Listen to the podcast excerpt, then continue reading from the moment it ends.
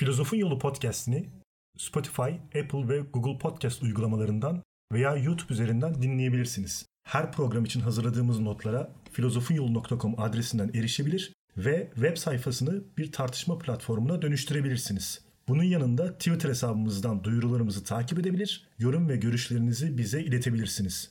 Programımızın masraflarına Patreon'dan ortak olabilir veya daha fazla üretim yapmamız için bizi teşvik edebilirsiniz.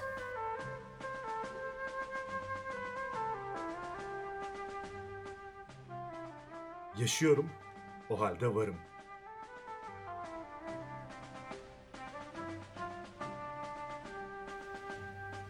Merhaba, Filozofun Yoluna hoş geldiniz. Ben İlker. Ben Bilal. Filozofun Yolunda epistemoloji serimizde bilginin kaynaklarını konuşmaya ve incelemeye devam ediyoruz. Şimdiye kadar deneyciliği ve karşıtı, onun karşıtı olan akılcılığı görmüştük. Sonra da iki görüşün beraber kullanıldığı sentezci görüşü inceledik. Fakat kuşkucular tarafından hem duyuların hem de aklın yanılabildiğini gösteren kanıtlar hala ortada duruyor. Acaba duyuların ve aklın yanıltıcılığını aşan bir bilgi kaynağı mümkün müdür? Akıl ve deneyim ekseni üzerinde gelişen deneycilik, akılcılık ve doğal olarak sentezci bilgi tarzlarının bir tane daha alternatif var. Bu da bilginin kaynağında sezginin olduğunu öne süren sezgiciliktir.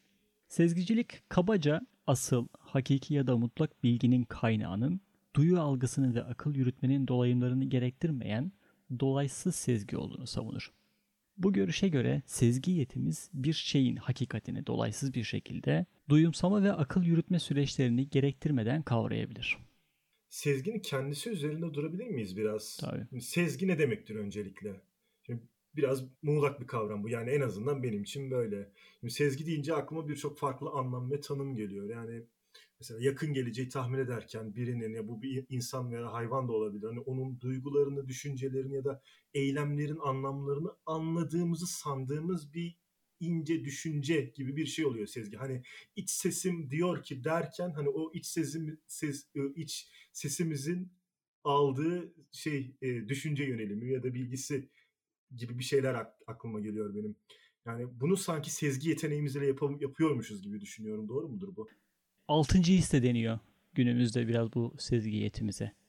Ben de sezginin ne olduğunu programa hazırlanırken en azından gündelik dilde ne anlama geldiğini araştırmak için TDK sözlüğüne baktıysam da sözlükte em, sezgiyi açıklayan herhangi bir açıklama tanım yokmuş. Bunu öğrendim. Şöyle şö- şöyle yazıyor hatta sezgi sezgi ne demektir? Sezgi sezme eylemidir diyor. Evet yani, Yani sefer se- teşekkürler nedir yani. ona- Sen de olmasaydın bilmeyecektik. Ee, dolayısıyla hani ta- en çok tanıma benzeyen şey de felsefi anlamı sözlükteki tanım. Dolayısıyla ben de yerleşik felsefe dilindeki tanımlarına bak e, kullanmak durumunda kalıyorum ve daha önce kullandığımız bilim ve sanatın e, tanımıyla iktifa etmek durumunda kalacağım. Bu sözlüğe göre sezgi en genel anlamıyla gerçekliği dolayısız olarak içten ya da içeriden kavrayabilme, tanıyıp bilme yetisidir. Adım adım ilerleyen gidimli düşünmenin ya da bir takım uğraklardan geçerek yol alan usavurmanın, akıl yürütmenin tersine, bir şeyi doğrudan doğruya algılayıp kavrama, bilinçli bir düşünme ve yargıya varma süreci olmaksızın doğrudan, aracısız gerçekleşen anlama ya da bilme, hiçbir çıkarıma dayanmaksızın dolaysız bir biçimde bilgiye ulaşma yordamı. Bu tanımdan anlayacağımız şey, sezgisel bilgi için akılsal ya da duyusal faaliyete ihtiyaç duymadığımızdır. Akıl yürütmelerde bir yerde kavram ve düşüncelerimizin hesaplamasını yaparız. O böylesi şöyledir demek sonuç budur diyerek çeşitli yargılara veya e, kavrayışlara ulaşabiliriz. Leibniz'in hayali de düşüncelerimizin hesaplanmasıydı zaten. Bu sayede matematik işlemlerindeki gibi yanlış akıl yürütme gibi bir sorunla karşılaşmayacaktık. Fakat sezgisel kavrayış dediğimizde bir şeyi olduğu gibi kavramak, bedenimizden, duyularımızdan, aklımızın sınırlarından sıyrılmışçasına gerçekliği tüm çıplaklığıyla kavradığımız bir e, duyumdan bahsediyoruz. Tabi bunu sadece yaşayanlar bilebiliyor. Çünkü bunu akılsal ya da duysal olarak yani kelimeler ve kavramlarla anlatmak mümkün değildir. Bunu neden anlatmanın mümkün olmadığını da programı konuştukça biraz daha e, açıklamış olacağım. Evet yani sezgicilik de kısaca sezgiyi epistemolojik olarak temel bilme yetisi olarak adlandırmaktır o halde. Evet Ama biz yine de e, sözlük tanımımızla başlayarak içeriği genişletelim. Sezgicilik, insanın biricik, gerçek bilme yetisinin sezgi olduğunu, bilgi edinme sürecinde yalnızca insana özgü bir çabayla ortaya çıkan sezgiye güvenilebileceğini, bilgiye ulaşma yolunda sezginin bilişsel ya da zihinsel yetilerimizden, kavramsal düşünme yetisinden üstün tutulması gerektiğini öne süren öğretidir. Burada şunu soracağım Bilal. Ee, sezgi doğruyu yanlıştan ayırmak gibi böyle bir doğruluk metodu olarak kullanılabilir mi acaba? Yani bir eylemin yanlış olduğunu sezmek gibi. Sezginin kimi ahlak felsefelerine kaynaklık ettiği durumlar var. Evet. Ee, bu tür ahlak felsefelerinde hangi eylemimizin doğru, hangi eylemimizin yanlış olduğunu bilgisine doğrudan sezgiyle sahip oluruz. Buna göre herhangi bir akıl yürütme ya da gidimi düşünmeye başvurmaksızın bir eylemi iyi ya da kötü kılanın ne olduğunun bilgisine sezgiyle ulaşılır. Tabii bu şimdiye kadar konuştuklarımızdan sezgiliğin tam olarak ne olduğunun anlaşılmaması e, normal. E, biz de bunu anlaşılır kılmak için e, tarihsel olarak filozofların sezgi hakkında ne söylediklerine bakıp kıta epistemolojisinin bir temsilcisi olan Henry Bergson ve geliştirdiği sezgici felsefeye bakarak konuyu açıklık getirmeye çalışacağız. Tabii önce kıta felsefesinin ne olduğundan da kısaca bahsedeyim. 20. yüzyılda analitik felsefenin dışında kalan Alman idealizmi, fenomenoloji, varoluşçuluk, yaşam felsefesi, yapısalcılık, post yapısalcılık, Frankfurt Okulu'nun eleştirel teorisi ve yeni Marksizmi barındıran bir gelenektir bu kıta felsefesi. Epistemoloji serisinde şimdiye dek gördüğümüz tüm içerik aslında klasik epistemolojinin yorumlarıydı. E, Bergson ise kıta felsefesi geleneğinin bir üyesidir. E, kıta felsefesine özetlemek yani şimdiye kadar yaptığım haricinde e, çok zor olduğu için en azından bu felsefenin epistemoloji ayağını içinde bulunduğumuz bu bilgi felsefesi serimizde e, ele alacağız. En azından bu sayede dinleyicilerimiz konu hakkında az çok fikir sahibi olabilirler. Kısa felsefesi neyle karşılaştığımızı yani. E, şimdi bu hedefimize ulaşmak için yani sezgiciliği tarihsel olarak incelemek için önce antik Yunan'a döneceğiz her zamanki gibi ve e, sezgiciliğin ilk defa kullanıldığı veya ilk defa, ilk defa sezgiden bahseden Platon'a bakacağız. E, konu bilgi felsefesiyle alakalı olduğu için haliyle Platon'un bilgi felsefesinden bahsedeceğiz. Fakat bu bahsediş daha önce yaptığımız programdaki kadar ayrıntılı olmayacak. Sadece bizi ilgilendiren bölümlerinden bahsedeceğiz. Dinleyicilerimizden Platon'un bilgi felsefesini hatırlamak isteyenlerin Platon'un bilgi felsefesi programını tekrar dinlemeleri faydalı olacaktır. Nasıldı? Platon'a göre dört türlü bilgi çeşidi vardı. Platon bu bilgi çeşitlerini varlık türlerine çeşitli şekillerde tasnif ettikten sonra bunlara karşılık gelecek şekilde belirlemişti. Bu varlıklar da bölünmüş çizgi benzetmesiyle açıklanmıştı. Üzerine durmadan yine kısaca hatırlatayım idealar, ideaların kopyaları ve kopyaların kopyalarıydı bu varlıklar. Bu varlıklara karşı gelen bilgi çeşitleri de yanılgı, aekasya, inanç, pistis, çıkarsamacı bilgi, dianioa ve saf akılsal bilgi noesiste. Şimdi bu bilgi çeşitlerini görerek biraz hatırlamaya çalışalım. Platon için İlk bilme türü yanılgı yani en düşük bilme türü yanılgı, illüzyon anlamlarına gelen eikasyadır. Bu bilgi türünün konusu nesnelerin gölgeleri, suda ya da aynadaki yansımalarıdır. Platon'a göre bu bilgi türü gerçek bir bilgi değildir. Niye? Neden gerçek bir bilgi türü değildir?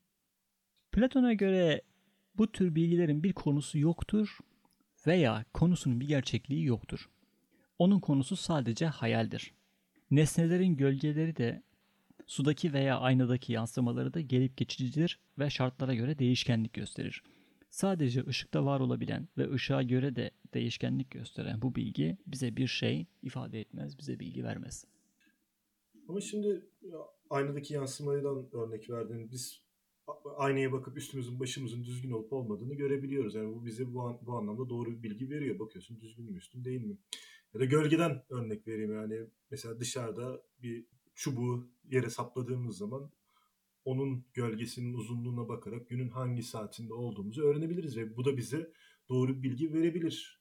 Öyle fakat e, Platon bunları kayda değer bilgiler olarak kabul etmiyor. E, evet bunlar bir tür bilgidir fakat bize mutlak bilgi vermiyorlar. Bu bilgi türü bilgi türleri arasında da en zayıfıdır bu yüzden. Dolayısıyla bununla ilgilenmeye, onu ciddiye almaya gerek yoktur Platon'a göre. Diğer bilgi türü inanç veya inanma anlamına gelen pistis oluyor Platon için. Bu türün konusu duyusal, tikel nesnelerdir. Ancak Platon'un bu tür şeyleri gerçek varlıklar görmediği için onları konu alan duyusal, tikel algıları da bilgi olarak kabul etmez. Hatırlayalım, onun için tikel varlıklar, şu ağaç, önümde gördüğüm, parmağımla gösterdiğim şu ağaç yani, gerçek varlıklar değildir. Tümel varlıklar. Zihindeki ağaç kavramı gerçek varlıklardı. Yani idealar gerçek varlıklardı. Yani duysal bilgiden bahsediyorsun sen burada galiba. Yani bu da bir tür, yani ilk tür gibi tamamen değersiz bilgi türü müdür? Hayır, e, ilk bilgi türü gibi tamamen değersiz bir bilgi değildir. İdealar olmamış olsaydı eğer, insanın sahip olabileceği tek bilgi türü bu olacaktı. Platon duyusal bilginin varlığından şüphe etmiyor. Problem onun kesinliği değil, onun sürekli değişmesi ve bilimin ihtiyaç duyduğu tümellik, değişmezlik, evrensellik ve zaman dışılık standartlarını karşılamamasıdır. Ve evet bu bilgi türü bugün bizim duysal ya da empirik bilgi dediğimiz şeydir. Bu bilgiler bilgidir ama standartları düşüktür yine Platon'a göre.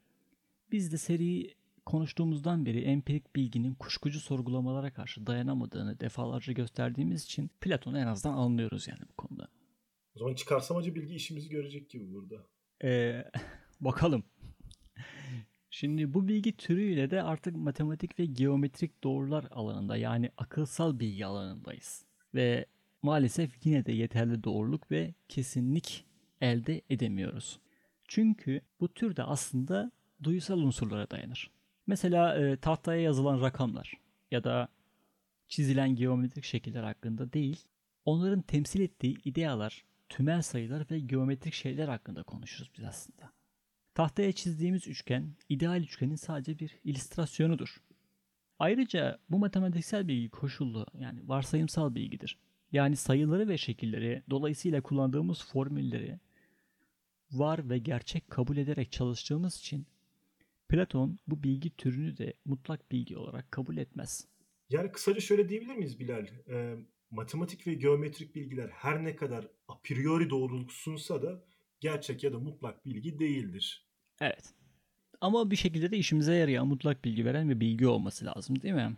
Bu da saf akılsal bilgi, sezgi anlamlarına gelen noesistir Platon'a göre. Apaçık ilkelere dayanan, herhangi bir duysal öğe içermeyen, hiçbir şekilde varsayımsal bir nitelik taşımayan, nesnesini doğrudan ve saf kavrayışla kavrayan bilgidir bu. Platon buna diyalektik der. Bu bilgi duyulardan hiçbir yardım olmaksızın sadece akla dayanır. Konusu saf akılsallar olan idealardır. O kendinde iyinin özünde ulaşıncaya kadar bütün akılsallar dünyasını saf düşünce ile kavrar. Bu da matematiksel bilgi gibi çeşitli varsayımları yani örneğin iyi, eda, iyi iddiasının varlığının varsayımı gibi e, varsayımlara dayanmıyor mu? Yani dolayısıyla matematiğe de pek tabii diyalek diyebiliriz burada.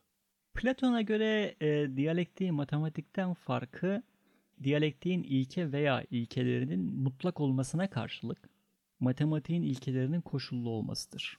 Yoksa her iki de dedüktif bir çalışma yöntemine sahiptir tümden gelin. E, bu şekliyle diyalektiğin Descartes'in yönteminden de e, bir fark olmadığını söyleyebiliriz aslında. E, sezgi nerede peki burada?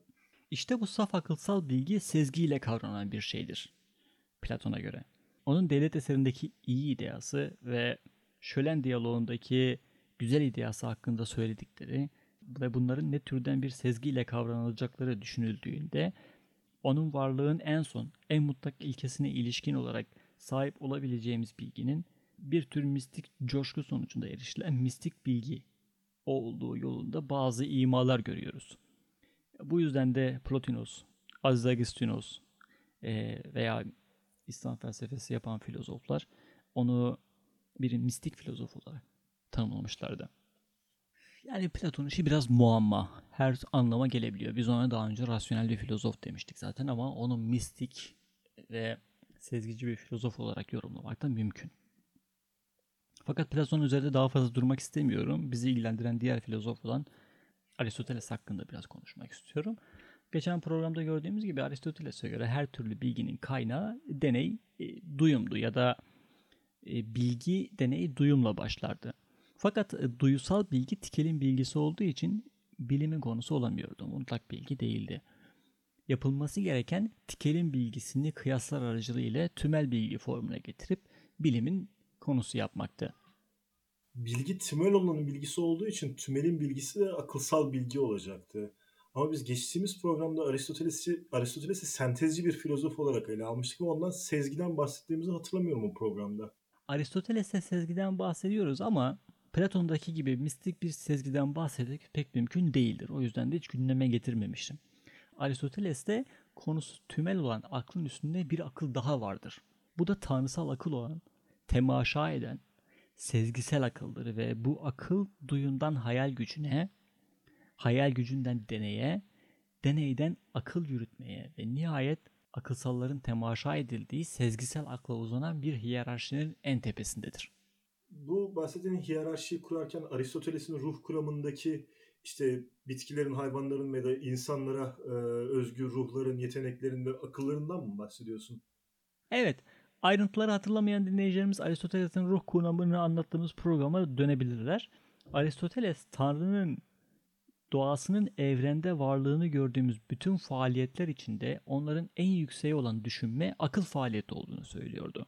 Tanrı'nın kendi kendini temaşa etmesinden bahsediyordu. Fakat bu akletme, bu temaşa etme yetisi Aristoteles'in bilgi felsefesinde gördüğümüz dedüktif akıl yürütme değil. Nesnesini zaman dışı bir biçimde doğrudan ve bütünüyle kavrayan sezgisel bir akıl, sezgisel düşüncedir duyular ve hayal gücünden mutlak anlamda bağımsız, salt fiildir bu düşünce ve hiçbir biçimde madde veya kuvve içermez. Aristoteles'teki sezgi kavramı bizim sezgilik başlığı altında açıkladığımız sezgiden biraz farklı. Ee, daha çok teori, temaşa kavramları işimize yarayacak ee, onu anlamak için. Fakat tarihsel olarak kullanımını göstermek istediğim için ona da kısaca değinmek istedim. Doğru dürüst anlamda karşımıza çıkacak ilk sezgici de aslında Plotinus olacaktır. Diyerek Plotinus'a başlamak istiyorum. Plotinusçuluktaki bilgi anlayışı nasıldı? Ona göre nihai gerçekliğe ne duyusal ne de akılsal yolla ulaşılabilir. Çünkü varlık veya tanrı akıl üstüdür ve ona ulaşılamaz. Duyuları ve aklı aşan bir varlığı kavramak da haliyle bu yeteneklerle yani akıl ve duyularla mümkün olmayacaktır. Evet, Tanrı'ya ulaşmak, onunla birleşmek sezgisel bir görüyle, temaşayla, Pitagorasçı anlamda bir teoriye ile mümkün olacaktır. Plotinus felsefeyi e, bir tür din, tinsel ve mistik deneye dönüştürmüştü. Onda da 5-6 program yaptık herhalde Plotinus ve Plotinusçuluk hakkında. Özellikle İslam felsefesinde merak edenlerin o seriyi dinlemeleri gerekiyor gerçekten de. Plotinus'un takipçilerinden Iamblichus ve Proklos'un Tanrı'ya ilişkin bilgilerin dinsel bilgilerle yani vahiy ile ulaşabileceğini söylemesi sonrasında da onun felsefesi artık felsefe olmaktan çıkıp bir anlamda e, teosofyaya artık e, din bilimine dönüşmüştü neredeyse. Fakat biz bu dönüşümden veya felsefenin ayrıtmanında değil de bizi ilgilendiren konudan özellikle Plotinus'tan bahsedelim. Plotinus varlığın ve bilginin antik Yunan'daki gibi sırf kendisi için sadece meraktan dolayı öğrenilmesi istenmesi söz konusu değildi. İstenen şey, Plotinus'un istediği şey, Hallaç Mansur gibi tasavvufçuların dile getirdiği Tanrı ile birleşme, onun birliği içinde erimek ve yok olmaktı. Burada şunu sormak istiyorum Bilal. Ya biz Plotinos konuşurken de bu soruyu yine sormuştum ama e, Plotinos'un bu yaklaşımına ve araştırmasına artık felsefe demek güç olmayacak mı? Yani bilmek yerine Tanrı ile bir olmanın bu, bu düşünce felsefenin hedefi, hedefinden çıkmıyor mu? Öyle fakat e, Plotinus'u filozof yapan kullandığı yöntemdir aslında. O Tanrı ile birleşmeyi gerçekleştirmek için gerekli bir e, felsefi metafizik sistem kurmuş ve rasyonel bir varlık tasavvuru oluşturmuştu. Bu yüzden ona filozof diyorduk zaten. Ayrıntılarına daha önce değindiğimiz Plotinus felsefesinde ahlaki erdemler sayesinde arınan ruh, ruhun yukarı kısmına ve akıla yönelir ve entelektüel erdeme, teoriyaya sahip olurdu. Bu da bizi Plotinus'un sanat felsefesinde ulaştığı sonuca götürüyordu. Onun sanat felsefesinde güzelin işlevi bizi iyiye götürmesiydi. Ahlak felsefesinde, ahlak yardımlarının işlevi de bizi arınarak akıl ve oradan da bire ulaştıracak bir temaşaya ulaştırmasıydı. Bizi bire ulaştıracak mistik deneyi olan sezgisel kavrayış sayesinde taşmanın bütün katlarını geriye doğru atlar. Her şeyin fışkırdığı kaynağa ulaşmış oluruz. Birle bir oluruz. Bu da sezgiyle mümkün oluyordu. Evet buradan sözü Gazali'ye getirmek istiyorum ben de. Ee, Gazali filozoflara cevap vermek amacıyla felsefe çalışmaya başlamıştı. Yani e, çalışmaları sırasında da kuşkucu argümanlarla karşılaşmıştı ve hakikatin ne olduğu konusunda kendisi şüpheye düşmüştü. Yani kendi deyimiyle hatta bir bunalıma girmişti. Biz e, Gazali'yi konuştuğumuz programda e, onun bu şüphe krizini yöntemsel bir kuşkuculuk olarak ele almıştık. Ve sezgi yoluyla da bu kuşkulardan kurtulduğundan bahsetmiştik. Dolayısıyla bu programda da Gazali'den bahsetmek yerinde olacak sanırım Bilal. E, bu konuştuğumuz programlarda sezgiden bahseden bir, birkaç filozof gördük biz. Ve hemen hepsi de buna ilişkin farklı şeyler söylemişti. E, Gazali'nin peki sezgiyle ilgili fikirlerini açar mısın biraz? Ben Tabii e, Gazali de evet mistik bir deneyimden bahseder ama bu Plotinus'tan biraz daha farklıdır. Gazali içinde bulunduğu bu şüphe krizinden Tanrı'nın ruhuna attığını söylediği bir ışıkla çıkmıştı. E, bu tanrısal ışık ise ne duysal ne de akılsal bir bilgi kaynağına işaret ediyordu. Bu alıntı herhalde birkaç programda yaptım ama bir tane daha yapayım. Belki sadece program dinlemek isteyen dinleyicilerimiz vardır. Bu defa bunun tedavisi için çabalamaya başladım. Ama bu öyle kolay olmadı. Çünkü elde bir delil olmadan o kuşkuları önlemek mümkün olmuyordu. Bendeki bu hal, Rabbim beni bu hastalıktan kurtarıp nefsim de sağlığına kavuşana ve normal halime dönene dek devam etti. Bunlar ortaya bir delil koymak suretiyle bir cümle kurmak yoluyla sağlanmış olmadı. Aksine bu sonucu Yüce Allah'ın kalbime attığı bir ışık ve nur sayesinde öğrenebildim. Sezgi burada tanrısal bir lütuf ve inayet gibi görünüyor. Evet biraz öyle anlaşılıyor. Tabi İslam dünyasında sezgici yaklaşımın tek temsilcisinin Gazali olmadığını da söyleyelim. Diğer İslam düşünürlerinden Mevlana, Yunus Emre ve Muhyiddin Arabi de felsefecilerin duyusal gözlemler ve akıl yürütmelerine dayanan bilgi anlayışlarına karşı çıkıyorlardı. Genelde tasavvufçuların hoşlanmadığı bir şey duyu ve akıl. Onlar da sezgiye e, dayanıyordu. Bu düşünceler Tanrı'nın evrenin ve insanın bilgisine sahip olduklarını öne sürerken sezgi diyebileceğimiz bir yetiye dayanıyordu. Bu geleneğin düşünürleri tarafından sezginin ne olduğu doğrudan tanımlanmasa da bilinen şeyi apaçık bir biçimde kendisinden şüphe edilmesi mümkün olmayan en üstün bir bilme tarzıyla kesin, tasavvuf diliyle yakini ve konusuna uygun bir bilgiyle bilme anlamına geldiğini az çok çıkarabiliyoruz. En azından felsefece ifade edilen sezgi yetisine yakın bir anlamda kullandıklarını görebiliyoruz. Yöntemsel şüpheciliği Descartes de kullan, kullanmıştı. Yani yöntemsel şüpheciliğin sezgici, sezgicilikle bir ilgisi olmasa gerek ya da var mı böyle bilgi? İkisi arasında doğrudan bir ilişki kurmak mümkün değil. E, zaten şüpheciliğin genel olarak bir felsefe tavrı olduğu konusunda genel bir yargının var olduğundan bahsetmiştik. E, yine de sezgiden bahsederken e, Descartes'tan bahsedeceğiz. İlerleyen programlarda bir veya birkaçının doğrudan kendisine ayıracağım için bunu aslında kısaca anıp geçmek istiyorum sadece.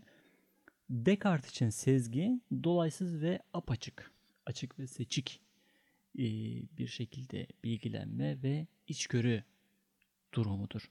Descartes hakkında atlamamamız gereken önemli bir husus var. O e, düşünüyorum öyleyse varım sonucuna bir akıl yürütme sonucu varmamıştı. Bu sonuç her tür çıkarsama veya akıl yürütmenin kendisinden hareket edeceği sezgisel bir ilkeydi ona göre. Ben kavramı doğuştan anlığına yerleştirilmişti onun deyişiyle. Cogito her türlü çıkarsamanın veya akıl yürütmenin kendisinden hareket edeceği bir ilk temeli oluşturuyordu. Bizim için önemli olan Descartes'in bu temel ilkeye sezgi aracılığıyla ulaşmış olmasıdır. Sezgiyi Gazali gibi mistik bir şekilde açıklamasa da Cogito'nun ona Tanrı tarafından a priori olarak doğuştan yerleştirilmiş olduğunu dile getirmişti. Ve buna sezgi demişti. Descartes'la birlikte tarihsi olarak sezgiden bahseden veya ima eden hemen her filozofu ele almış gibi görünüyoruz. Fakat bu filozofların hiçbirisi sezgiyi veya sezgiciliği bir e, felsefe sistemi olarak kullanmamışlardır asasen. Buna ilk defa klasik epistemolojiye karşı çıkan Fransız düşünür Henri Bergson tarafından gerçekleştirildiğini görüyoruz. Kıta felsefesinin temsilcisi olan Bergson aslında bir yaşam filozofudur. Yaşam felsefesi yapmıştır. E, dinleyicilerde ayrıntılarına girmek istemiyorum ama dinleyicilerde aşinalık olsun diye yaşam felsefesinden ve Bergson'un buradaki konumundan kabaca birazcık bahsetmek istiyorum öncelikle. E, duymuş muydun hiç İlker yaşam felsefesi? Yok hayır duymamıştım açıkçası. Şimdi isimleri duyunca biraz biliyorum bu isimleri diyeceksin ama bunların yaşam felsefesiyle ilgilerini yeni öğrenmiş olacaksın diye düşünüyorum. Yaşam felsefesi yaşamın anlamını, önemini, varsa amacını belirlemeye yönelik bir düşünce biçimidir. Yaşamın bütün yönlerini dizgeli bir biçimde araştırır, ele alır. Somut yaşamı bütün dallarıyla ele alır. Özelde de insan yaşamının önemini vurgular. Dolayısıyla bu felsefeye göre insan yaşamı kadar değerli başka bir yaşam yoktur. Yaşam felsefesi iki ana alt dala ayrılır esasen. Dirimselci ve tinselci yaklaşım vardır. Dirimselci, yaklaş, dirimselci yaşam felsefesinin temsilcileri Nietzsche ve Darwin'dir. Tinselci yaklaşımın, tinselci yaşam felsefesinin temsilcileri de Bergson, Dilthey, Krok ve Gasset'tir. Yani hep 19. yüzyıl ve sonrasında karşılaştığımız isimler. Yaşam filozofları yaşama vurgu yapmak için Descartes'in meşhur değişini yaşıyorum. Öyleyse varım veya yaşıyorum o halde varım olarak değiştirmişlerdi. Dirimselciler yaşamı, yaşamın canlılığını her şeyin üzerinde tutarken tinselciler de tek gerçekliğin tinsellik olduğunu ifade ederler. Bergson yaşam felsefesini ve sezgiciliğin en önemli temsilcisidir diyebiliriz. Ve sezgiciliğin, Bergson sezgiciliğinden kendisinden bahsedebiliriz artık. Anlaşılır kılmak için onun bilgiyle ilgili düşüncelerinden bahsetmek istiyorum. Önce Bergson'a göre iki tür bilgi vardır. Bunların ilki deneyim ve akla dayalı, kavramsal, analitik ve rasyonel bilgidir. Bu bilgi türünün temelinde olan zeka ya da akıl semboller yardımıyla bilir şeyleri. Bu yüzden o ancak göreli bilgileri bilir, gerçekliğin aslını değil de sadece şemasını veya dış kabuğunu verebilir bize. Bu tür bir bilgi kavramlar aracılığıyla bilinmesi istenen nesneyi dondurur, parçalar. Semboller yardımıyla bilmek ifadesini biraz açar mısın Bilal? Ne demek tam olarak bu? Bergson bilgi ayrımını, bu iki ayrımı içinde dil olan bilgi ile dil olmayan bilgi veya göreli ve göreli olmayan bilgi diye de ayırır. Dolayısıyla ilk tür bilgi dile dayalı olan, dille ilgili olan bilgidir. Bu tür dile dayanan bilgide biz doğrudan nesneleri değil, kavramlar aracılığıyla nesnelere yöneliriz. İşte kavramlar bilen zihinle bilinen nesne arasında aracılık yapan simgelerdir. Yani nesnelerin kendileri değildir. Sezgi aracılığıyla doğrudan kavrayışa sahip oluyorduk ya. Böyle bir sanki uzviyetimizde kavramak gibi Ahmet Hamdi'nin söylediği gibi ya da daha önceki program boyunca dile getirdiğimiz gibi böyle bedenimizden sıyrılmışçasına hakim olmak istiyorduk. Birleşmek istiyorduk. Bir olmak, olduğu gibi kavramak istiyorduk. Bergson kavramların da bunu bize engellediğini, dilin yani dil sayesinde oluşmuş kavramların da bizi olması gereken gibi mutlak şekilde bilmekten alıkoyduğunu düşünür. Ona göre bu tür bilgi aynı zamanda nesnenin bilgisini bütünde değil parçalayarak tanımlamaya çalışır. İkinci türden bilgi ise tahmin edeceğimiz gibi sezgi ve sezgisel bilgidir. Bu bilgi türü kavramsallaştırılamaz. Sezgiyi kişinin kendisi nesnenin içine, onda, ona özgü olanla ve dolayısıyla ifade edilemez olanla karşılaşmak için taşıdığı bir sempati olarak tanımlar Bergson. Sezgi biricik olan gerçeklikle ilgili hakikatlerin kavramsal yolla söze dökülemez, ifade edilemez doğrular olduğunu dile getirir. Sezgi bize gerçekliğin şemasını değil de bizzat kendisini bilme imkanı verir. Nesne somut, canlı, dinamik, çeşitli cepheleri bir bütünlük gösteren varlıktır. kavramlara yani dile dayanan duysal akılsal bir bilgiyle nesnenin hakikatini kavramak imkansızdır. Bir nesneyi bütünlüğünde, somutluğunda, canlılığında, dinamikliğinde bize kavratacak olan şey sezgidir. Şimdi bir nesne deyince nesne ile ilgili tonla bilgi var değil mi aslında? Bir nesneyi atomal düzeyde, böyle kuantum düzeyinde bütünüyle bilmeyi düşün mesela. İşte önünde bir bardak var. Bardağa baktığında onunla ilgili bilinebilecek her şeyi bildiğini varsayalım. Bir bakışta ama bir şekilde böyle düşünme yoluyla falan değil. Sanki böyle içindeymiş gibi. Onu olduğu gibi kendini bilir gibi bildiğini, kendi benliğini, kendi bilincini bildiğin gibi bildiğini düşün. Fakat bununla da yetinmiyor, bitmiyor. Onun nesnenin bir de ilişkili olduğu şeyler var. Nesne ile ilişkili olan diğer şeyler de var. Ve nesnenin zaman içerisinde uğrayabileceği değişiklikler var. Dolayısıyla bir nesneyi zaman dışında veya zamanın sınırlarına bağlı olmadan bütün ilişkileriyle ilişkilerinin kap- tamamını kapsayacak bir şekilde fiziksel olarak tamamıyla anlam olarak insanların zihinlerinde o nesne ilişkin bütün kavramları bilecek şekilde bilmek mümkün değildir şu anki bilme yöntemleriyle. Sezgi burada akıl ya da zekanın asla yapamayacağı şeyi başarır. O insanı faydacı görüşlerden bağımsız olarak dünyanın içerisine taşır. Faydacı değil pragmatist görüşler. Sezgi bize duysal olmayan gerçeklikle dolaysız yani soyutlamalardan bağımsız bir temas imkanı sağlar. Böyle bir şeye dayanacak olan şey ise metafiziktir. Metafizik nihai ve dinamik anlamda gerçeğin bilgisidir. O simgelerden, dilden, kavramlardan vazgeçmek ve gerçeği doğrudan doğruya kavramak iddia ve gücüne sahip olan tek bilgidir. Ee, Bergson tanımladığı bilginin bizim duysal ve akılsal bilgimizden üstün olacağını kabul ediyor ama gerçekte var mıdır böyle bir şey? Yani sezgiciler böyle bir bilginin var olduğunu, kendilerinin böyle bir bilgiye sahip olduğunu söylüyorlar en azından. Ama böyle bir bilgiyi anlatmak için de kavramlara ve dile başvurulmaları gerekecek. Yani bu da kendi başına bir çelişki barındırmaz mı? Ee, yani kullandıkları değil, iddia ettikleri gerçekliği anlamaya yeter mi? Tabii ki hayır. Onların yapabildikleri tek şey iddia ettikleri o ilginç deneyimi veya adlandırmayı yaşamakla kalmak ve anlatamamaktır. Böyle bir bilgi varsa bu sezginin en büyük özelliği ifade edilemez ve başkasına iletilemez olmasıdır. Çünkü başkasına anlatılabilirse sezgi olmaktan çıkacaktır. Dolayısıyla bizim var olmadığını veya var olduğunu sadece birebir tecrübe edebileceğimiz, başkasına aktaramayacağımız bir deneyimdir sezgicilik. Bu yüzden de başkası tarafından bilinemez. Daha uzatmayayım.